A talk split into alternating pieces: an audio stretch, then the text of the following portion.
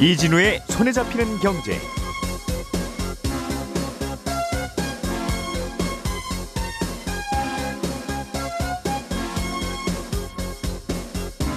안녕하십니까 이진우입니다. 인터넷 뱅킹, 모바일 뱅킹으로 송금을 할 때 상대방의 계좌 번호를 잘못 누르는 바람에 엉뚱한 사람에게 돈 보내는 경우 별로 없을 것 같죠? 꽤 많습니다. 이런 경우에 보낸 돈 다시 돌려받는 게 참 쉽지 않았는데요. 앞으로는 이렇게 잘못 보낸 돈을 정부가 대신 받아주는 제도가 시행됩니다. 잠시 후에 이 내용 자세하게 살펴보겠고요. 다음 달부터 법정 최고 금리가 24%에서 연 20%로 내려갑니다. 이자율이 20%가 넘는 대출은 이제 불법 대출이 되는 건데요. 언뜻 생각하기에는 이렇게 법정 최고 금리가 내려가면 좋은 일인 것 같지만 또 다른 한편으로는 이런저런 부작용도 많습니다. 이 얘기 잠시 후에 또 나눠보겠습니다. 한국토지주택공사 LH가 주택개발 공모 리츠 사업을 시작합니다. 어, 자본 조달을 할 때 주식 공모 비중을 늘려서 배당금을 더 많이 지급한다는 건데 무슨 얘긴지 또 이 리츠라는 사업에 대해서도 오늘 공부해 보겠습니다. 6월 15일 화요일 손에 잡히는 경제 광고 듣고 시작하겠습니다. 우리가 알던 사실 그 너머를 날카롭게 들여다봅니다. 평일 아침 7시 5분 김종배의 시선 집중.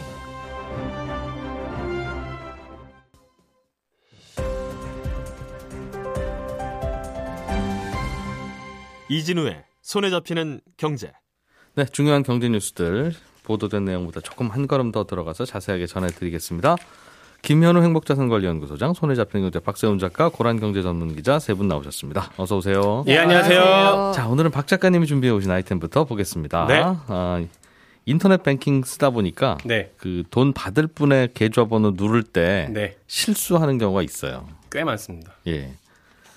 가끔 잘못 가기도 하죠. 그렇죠. 그런데 잘못 갔으면 그냥 다시 달라고 하면 될 것 같은데 네. 이게 참 절차도 어렵고 그분 전화번호 받는 것도 불, 불가능하다시피 어렵고 그렇습니다. 이제는 이걸 중간에서 예금보험공사가 그 이 돈 다시 받아오는 심부름을 해주겠다는 겁니까? 그렇습니다. 음, 어떻게 되고 있어요? 지금은? 지금은 그 예를 들면 이런 거예요. 어릴 때 골목에서 공 차다가 네, 옆집으로 공 넘어가면 음, 집주인한테 가서 죄송한데 공 좀 주세요 해야 되는데 예. 집주인이 돌려주면 다행이지만 싫은데 안 돌려줄 건데 할 수도 있고 아 혹시나- 내공 내공인데. 예, 음. 혹시나 해외 출장을 가갖고 집에 없을 수도 있고 예. 담 넘어가자니 주거 침입이니까 안 되고 음, 그래서 꽤 복잡하거든요. 지금 상황이 그런 거라는 그렇습니다. 거죠. 잘못 보낸 예. 돈도 그런 상황입니다. 못 돌려받는데 예. 예금보험공사가 이제 앞으로는 어떻게 하냐면 어, 돈 잘못 보낸 사람에게 일종의 채권을 사는 겁니다. 그러니까 잘못 돈 잘못 받은 사람에게 채권자가 되는 거죠. 예금보험공사가 그 내가 대신 받아줄게라는 겁니까? 그게? 그렇습니다. 예, 예. 기존에는 음. 어, 내가 잘못 더, 어, 잘못 돈 보낸 사람, 그러니까 돈을 잘못 보낸 사람의 연락처를 알려고 해도 알 네. 수가 없어요. 법적으로 개인정보 보호 때문에. 예. 근데 이거 법으로 열어줬습니다.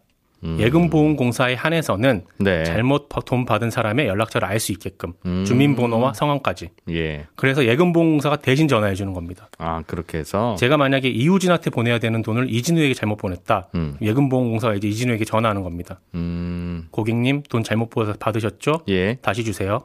했는데 예. 돌려주면 다행이지만 안 돌려주면 이제는 법원 통해서 강제 집행 들어가겠다는 겁니다. 그것도 예금보험공사가 대신해 대신해 줍니까? 줍니다. 음. 음, 그러니까 이제는 좀 받기가 편해졌죠. 이거 안 돌려주면 소송해야 되는데 네. 어제 계산한 거 보니까 100만 원 돌려받는데 소송 비용이 대략 한 60만 원 정도 든다고 하더라고요. 천만 원 돌려받는데도 60만 원 들겠죠? 대충 그 정도 들죠. 네. 근데 이제 그렇게 10만 원 하는데. 돌려받는데 60만 원 쓸 수는 없잖아요. 잘 안 돌려줍니까? 보통 얼마 정도 뭐 그 차고 송금이 되고 대개는 예. 어느 정도로 못 돌려받아요? 그거 물어보실 것 같아서 제가 찾아봤는데 어제 통계를 작년에요. 대략 한 20만 건. 예. 비용으로 보면 4,600억 정도가 잘못 차고 보내진. 거예요? 네. 돌려받은 건 절반.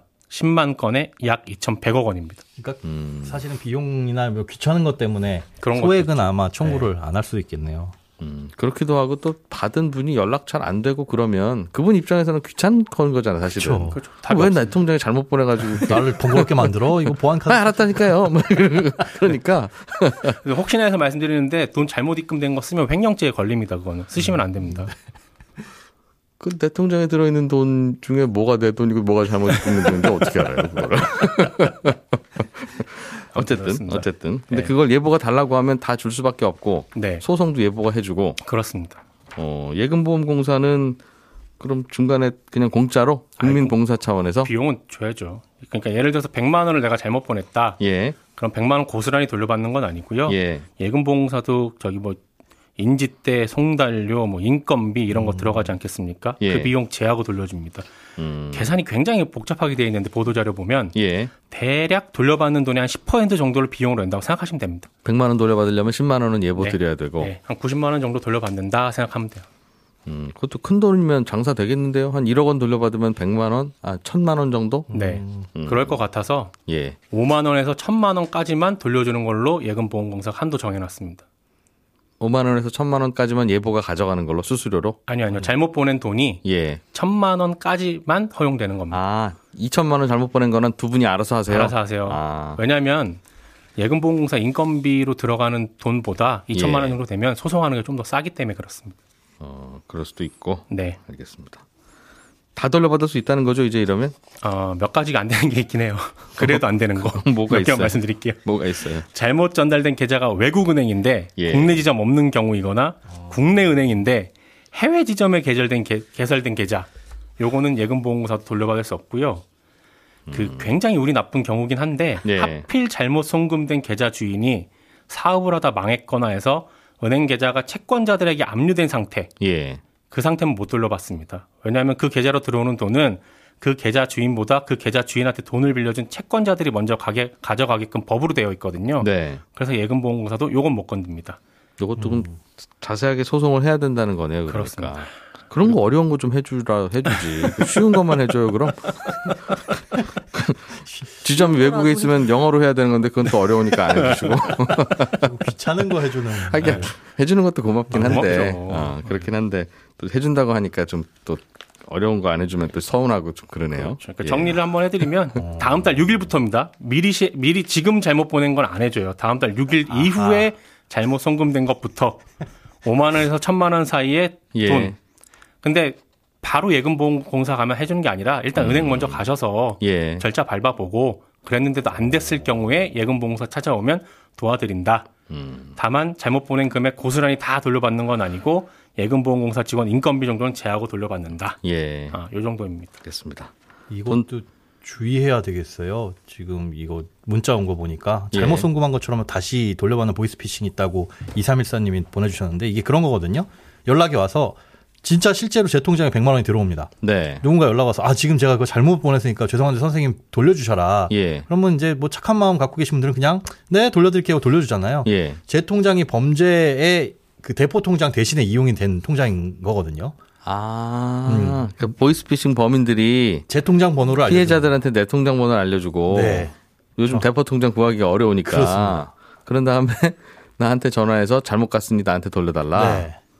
와, 내 전화번호 어떻게 알았죠? 그러니까 개인정보가 예, 유출되면 위험하니까 혹시나 아. 어디선가 전화 와가지고 알겠어요. 그런 전화를 받으시면 좀 확인도 필요할 것 같네요. 보이스피싱 범인일 수도 있다. 나한테 잘못 간 돈 달라고 한 분이 예. 그 아이고. 개인 보, 내 번호를 알 수가 없어요. 개인이 잘못 보낸 사람이 예. 제 번호를 알 수도 없습니다. 음. 그거 하나 확인하셔야 되고 두 번째 그 계좌를 그 잘못 보낸 사람 계좌로 보내는 게 아니라 어내 은행 어. 내 은행을 통해서만 보낼 수 있게 돼 있거든요. 그 은행에 먼저 확인을 하시는 게 좋아요. 그럴 경우에는 아. 중, 네. 중간에 내가 돌려주더라도 네. 일단 은행한테 돌려주고 은행이 그 피해자한테 다시 돌려주고 거니까. 알겠습니다. 착한 일 하기도 복잡하네요. 네. 어, 그 내, 내 집안으로 공이 넘어오면 앞에서 공 달라고 하는 애한테 직접 주면 안 되고 네. 엄마 모셔와라 이렇게 해야 된다. 고란 기자님 준비하신 아이템으로 넘어가 보겠습니다. 다음 달 7일부터 법정 최고금리가 지금은 연 24%인데 20%로 낮아진다. 어, 금리가 낮아지면 고금리에 시달리는 서민들이 줄어들겠구나라고 생각하기 쉬운데 그거 말고도 또 우려의 목소리들도 있더군요. 네, 이게 라떼는 말이야 말씀드리자면 2002년에요. 법정 최고 금리라는 게 생겼을 때 그 금리가 무려 66%에 달했습니다. 연 66. 네네. 예. 이, 이게 법적으로 가능한 금리였는데 계속 계속 낮아져서요. 20%까지 이제 낮아지는 겁니다. 사실 20%는 문재인 대통령의 대선 공약이기도 했고요. 2018년에 한번 낮아지는 경우가 있었어요. 27.9%에서 24%로 낮아졌거든요. 예. 그럼 요때 낮아졌을 때 어떤 일이 벌어졌을까를 보면은 앞으로 24%에서 20%로 낮아질 때 무슨 일이 벌어질까를 좀 예측해 볼 수 있잖아요. 2018년에 벌어진 일을 한번 봤습니다. 당시 24% 이상 금리를 이용하는 차주가 139만 9천 명이었어요. 예. 이 중에 81%는 민간 금융으로 재흡수됐습니다. 그러니까 이분들은 낮아진 금리로 다시 빌렸던 거죠. 저축은행 같은 곳에서. 예. 그런데 26만 1000명의 대출 이용 금액은 오히려 축소가 됐습니다. 그럼 그 26만 1000명의 경우에는 뭐 대출 받을 일이 없어졌을 그 뭐 행복한 경우도 있겠죠. 그런데 아마 이분들은 대출 더 받고 싶지만 더 받을 수가 없어서 그랬을 것 같고요. 게다가 추정하기로는 이 중에서 한 4만에서 5만 명은 아예 이 정상적인 그 법적인 금융기관에서 대출이 안 되니까 예. 불법 사금융으로 유입된 거 아니냐라고 추정을 하고 있습니다. 음. 그럼 만약에 이번에 이제 24%에서 20%로 낮아지면 어떤 일이 벌어질까를 보니까 그 지난해 3월 기준으로요. 20%보다 높은 금리로 대출 이용하던 분들이 예. 239만 명입니다. 이 가운데 한 87% 금융위원회가 추정하기로는 208만 명 정도의 이자 부담이 한 5천억 정도 줄어들 걸로 예상이 됩니다. 이거는 좋은 점이죠. 반면에 나머지 13% 31만 6천 명, 약 32조 원은 이 대출 만기가 도래하는 향후 이제 3년에서 4년에 걸쳐서 아마 또 대출 이용 금액이 축소되고 음. 이 중에서 한 4만 명 정도는 불법 사금융 제도권 밖으로 것이다. 밀려날 거다라고 예상하고 있습니다. 이게 걱정이에요, 항상 이게. 음, 우리 고속도로에 예를 들면 매연 많이 내뿜는 차는 오지 마세요라고 하면 고속도로로 들어오는 차도 좀 줄어들고 고속도로도 깨끗해지고 우리 눈에도 좋은데 매연 많이 나오는 차가 뭐 그러고 싶어서 많이 나오겠어요? 그차 살 돈 없고 하면 오래되다 보면 매년 나오는 건데 그거 이제 오지 마세요 하는 거잖아요. 최고금리를 네. 낮춘다는 건그 규제를 높인다는 뜻이니까 그 이상으로는 빌려주지 마세요라고 하면 이제 그만큼 그런 분들은 국도로 돌아다니든가 아니면 못 다니든가 이제 그렇게 된다는 거겠죠. 네. 그래서 이런 어려운 분들은 어떻게 하느냐에 대한 대안이 먼저 다 만들어지면 굳이 그분들은 고속도로를 안 나오실 테니까 괜찮은데 음. 좀이 대안이 마땅치 않은 상태에서 계속 이렇게 내리기만 하면 어떡하느냐. 음. 우리 우리야 뭐 서로 보기 좋지만 네. 음. 그 실제로 보니까요, 그 대형 대부업체 실태 조사한 거를 보니까 금융감독원이 지난해 말 기준으로 상위 10개 대부업체의 차주 수와 신규 대출 건수를 봤더니요, 2018년에 비해서 반토막이 났어요. 음. 게다가 이제 법정 최고 금리가 낮아지니까 이 대부업체들이 사업을 접고 있습니다. 2위, 5위, 8위 같은 경우에는 신규 대출 아예 중단했고요. 회수 업무만 하고 있어요. 음. 3위 같은 경우에는 야, 이 대부업으로 안 되니까 캐피탈사를 사가지고 이제 그 제도권 금융회사로 도약하려고 지금 준비 중에 있는 곳도 있고요. 예. 대부업체 주장은 대부업체 현재 평균 조달 금리가 약 6%라고 합니다. 음. 저신용자가 주 고객이니까 이 대손 비용 떼이는 돈을 감안하면 한 10%가 된대요. 예. 그러니까 100만 원 빌려주면 10만 원 떼인다는 거죠. 예. 게다가 관리비, 대출 모집 증개인 수수료, 운영비가 대출금의 7% 나간다 라고 주장하고 있습니다. 예. 비용만 따지면 전체 대출금의 22에서 23%인데 음. 이렇게 되면 어떻게 20%를 제한을 해버리면 어떻게 대출해 주는가가 대부업체의 주장입니다. 예.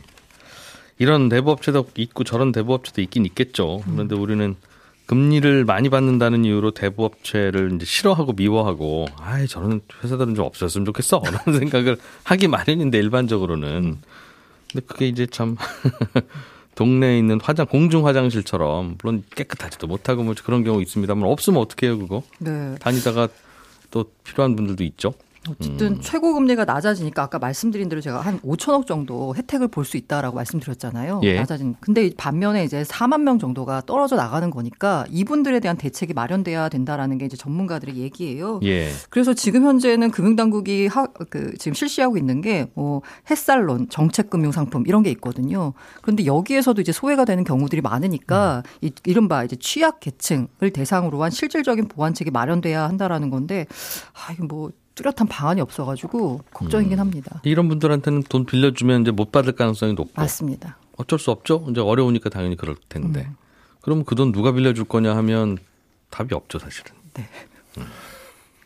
참 걱정이에요. 그걸 어떻게 해야 됩니까? 그래서 그렇다고 뭐 한 50% 이자 받는 걸 계속 그냥 바라보기도 안타깝기는 안타까우니까 이런 법을 자꾸 만들 텐데. 알겠어요. 안 여쭤볼게요.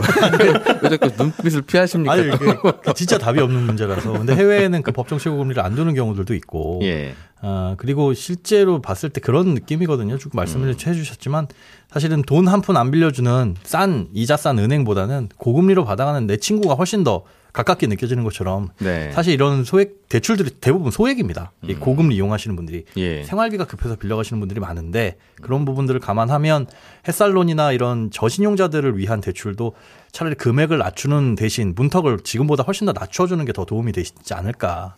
음, 고금리라도 차라리 좀 빌려줘라. 예, 빌려주고 그리고 음. 금액이 이렇게 크게 한도를 높여놓고 허들을 높이는 것보다는 음. 금액이 낮더라도 아무나 빌려갈 수 있게끔 햇살론 같은 것도 좀 정비를 했으면 좋겠습니다. 예. 꼭 그렇게 해주십시오, 소장님. 나중에. 김 소장님 준비해 오신 아이템도 재밌네요. 네.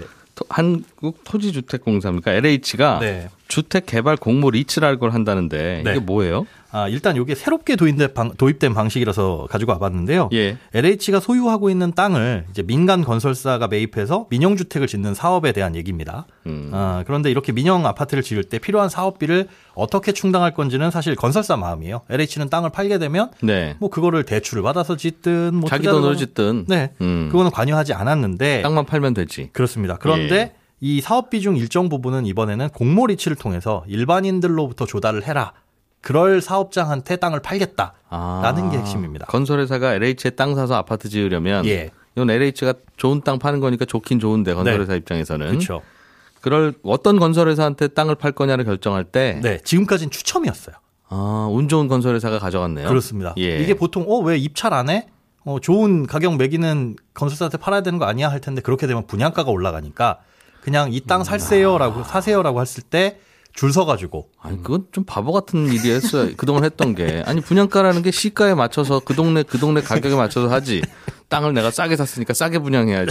어. 또는 비싸게 샀으니까 비싸게 분양해야지라고 한다고 그게 됩니까? 아, 네. 그래서 페이퍼 컴퍼니 만들어 갖고 막 그랬었죠. 그러니까 추첨할 확률을 높, 받을 당첨받을 확률을 높이기 위해서 페이퍼 컴퍼니 한 100개 만들어서 맞습니다. 그 벌떼 입찰이라고 하는 그게 이제 지적이 나와서 아무래도 그래서 국토부에서 작년 11월에 이 공동주택 용지를 공급하는 방식을 추첨해서 평가 방식으로 음. 바꾸겠다. 이걸 입찰로 바꾸진 않고 네. 평가표를 만들어 가지고 점수를 매기겠다라고 하는데 그 평가 요소 중에 하나가 이 주택개발 공모리츠 방식이라는 걸 새롭게 도입을 한 거예요. 음. 그래서 어, 자금을 조달하는 방법 중에 너희들이 이 일정 부분 이상은 음, 일반인들로부터 공모를 통해 가지고 자금을 모집을 해라. 그래서 소액 투자자들한테 기회가 돌아갈 수 있도록 음. 어, 그런 기회를 주는 건설사 와 금융사에게 좀 인센티브를 주겠다. 주겠다. 땅 음. 팔때 그렇습니다. 그러니까 아파트 지으려면 자기 종잣돈을 갖고 오든 어디서 대출 받아오든 일단 돈을 갖고 와서 네 그렇습니다. 다 짓고 분양을 한 후에 아 이거 돈이 남았네. 그러면 이제 개발 이익이 생기는 거고. 맞습니다.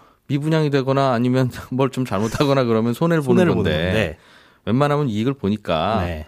그 도, 그렇게 돈을 조달할 때 일반인들에게도 좀 돈을 조달해서 맞습니다. 그들에게도 개발 이익을 주라는 겁니까? 그럼? 네, 개발 이익을 주는데 개발 이익과 비례하게 주는 건 아니고 예. 사전에 좀 확정이 되는 방식이에요.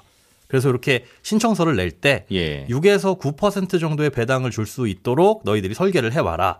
그런데 음. 6에서 9% 사이에 어떻게 이 이익이 산출이 된 건지에 예. 대한 뭐 사업 평가, 사업성 분석 이런 것들도 평가 요소에는 녹아 들어가 있습니다.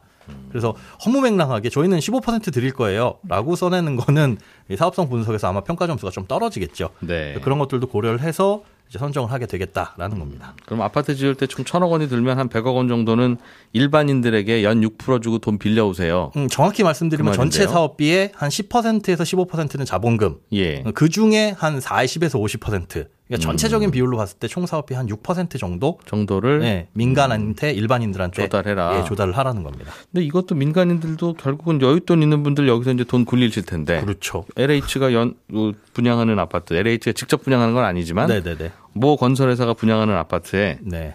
어, 개발 리츠에 돈을 집어넣으면 이 아파트가 미분양돼서 망하지 않는 한 그렇죠. 6% 주는 거고. 심지어 미분양이 될 가능성이 가장 큰 리스크이긴 한데 예. 요번에 예. 처음으로 또 들어가 있는 게 LH의 매입 확약이라는 조건이 들어가 있어요. 예. 건설사의 참여를 유도하기 위해서 미분양 되게 되면 일정 비율 이상은 LH가 사주겠다. 음. 음, 미분양된 아파트를. 예. 그러니까 건설사 입장에선 안전장치도 걸려 있고 예. 미분양 나더라도 LH에 팔 수 있으니까 조금 더 적극적으로 참여를 할 수가 있는 안전장치에 걸려 있는 거죠. 그러면 이 그 주택 개발 리츠는 여기에 돈 넣는 분은 연 6%에서 9% 정도 받고 네. 리스크는 거의 없네요. 거의 없다고 볼 수가 있습니다. 근데 이런 혜택을 왜 줍니까? 이게 사실은 그 일반인들한테 투자 기회를 음. 나눠주겠다라는 거예요. 그러니까 민간 건설사만 독식하지 말고 기존에는 이제 민간 건설사가 독식을 하거나 아니면 금융기관에 돈을 빌려서 거기에 이자로 지불했던 비용들을 그동안에는 이 돈은 어디 저축은행에서 빌려오든가 은행에서 비- PF 대출을 받든가 하는 뭐, 돈이죠. 뭐, 예, 사모리츠나 사모펀드를 구성하거나 그렇게 했었겠죠. 그런데 그런 기회들을 일반인들한테도 나눠주는 차원에서 요번에 아이디어를 냈다라고 말씀을 하시더라고요. 그렇게 어떤 구조인지는 알겠는데 왜 하는지는 잘 모르겠네요. 그 수익의 기회를 제공한다라는 수익의 왜- 기회를 왜, 하는지는 사실 그 부동산 투자를 하잖아요. 예. 그 지금까지는 방식이 다 집을 사가지고 그거를 이제 비싸게 파는 방식이었는데 네. 그렇게 하면은 집값을 올리는 주범이 되니까 그거 음. 하지 말고 부동산에 이 방식으로 투자해라라고 해서 이거는 연 6%로 수익이 딱 확정되는 거라 부동산 투자하고는 전혀 개념도 다르고 다 다를 텐데. 그러니까 부동산의 투자 개념을 이쪽 리츠 방식으로 해서 금융 쪽 방식으로 해서 투자를 해라라는 방식으로 바꾼 거라고 알고 있습니다. 네. 사실상 돈을 빌려주고 이자를 받는 것과 크게 다르지 않아요. 어, 배당의 형식이긴 한데 구조를 보면 LH가 여기저기서 비난을 받으니까 이런, 이런 것도 좀 합니다라고 하는 하- 하고 싶었던 모양인 것 같은데요. 모양은 이쁘죠. 예. 알겠습니다. 고란 기자님 시간이 말로 없지, 많지는 않은데 산업은행이 들고 있던 HMM이라고 하는 그 해운회사 전환사채를 주식으로 전환하겠다고 어제 이동걸 회장이 얘기한 모양이에요. 네, 어제 온라인 기자간담회를 하면서 이게 사실 이달 30일까지 만기가 도래하는데요. 전환사채는 주식으로 바꿀 수 있는 권리가 붙어 있는 겁니다. 행사 가격보다 비싸서 주식으로 바꿔서 팔면 훨씬 더 이득이잖아요. 예. 근데 여기에 3천억을 H&M에 빌려주면서요. 이 전환 가격이 당, 당초에는 주당 6,269원이었는데 주가가 많이 떨어져가지고 5천 원으로 전환할 수 있습니다. 네. 지금 종가가요. 어제 종가가 4만 6,250원이에요. 음. 그러면 지금 바꾸면 평가 차익만 2조 5천억입니다. 어이구. 근데 이게 물량이 지금 6천만 주예요. 그러다 예. 보니까 이른바 동학개미들은 이거 바꿔서 시장에 팔면 떨어지니까 안 된다라고 했었고 어제 이동걸 회장은 이거 전환 안 하면 세금으로 우리가 돈 벌 수 있는 기회를 날려버리는 배임이다라고 그렇죠. 주장해서 전환하겠다라고 했습니다. 우리가 안 팔면 투자자분들 여러분께는 좋, 좋을지 몰라도 네. 국민들을 돈인데 음. 우리가 그 막 팔지 말고 그럼 가만히 있으라는 겁니까? 그런 얘기라는 거네요. 네, 그죠? 맞습니다. 오늘 시간 음. 지금 현재 보니까요. 호가가 지금 한 6% 정도 떨어져서 형성되고 있습니다. 매물 나올까 봐. 네. 자, 경제 뉴스 정리 여기까지 하겠습니다. 고란 기자님, 박세훈 작가님, 김현우 소장님 세 분 고생하셨습니다. 감사합니다. 예, 저는 11시 5분에 다시 오겠습니다. 이진우였습니다. 들어주신 여러분 고맙습니다.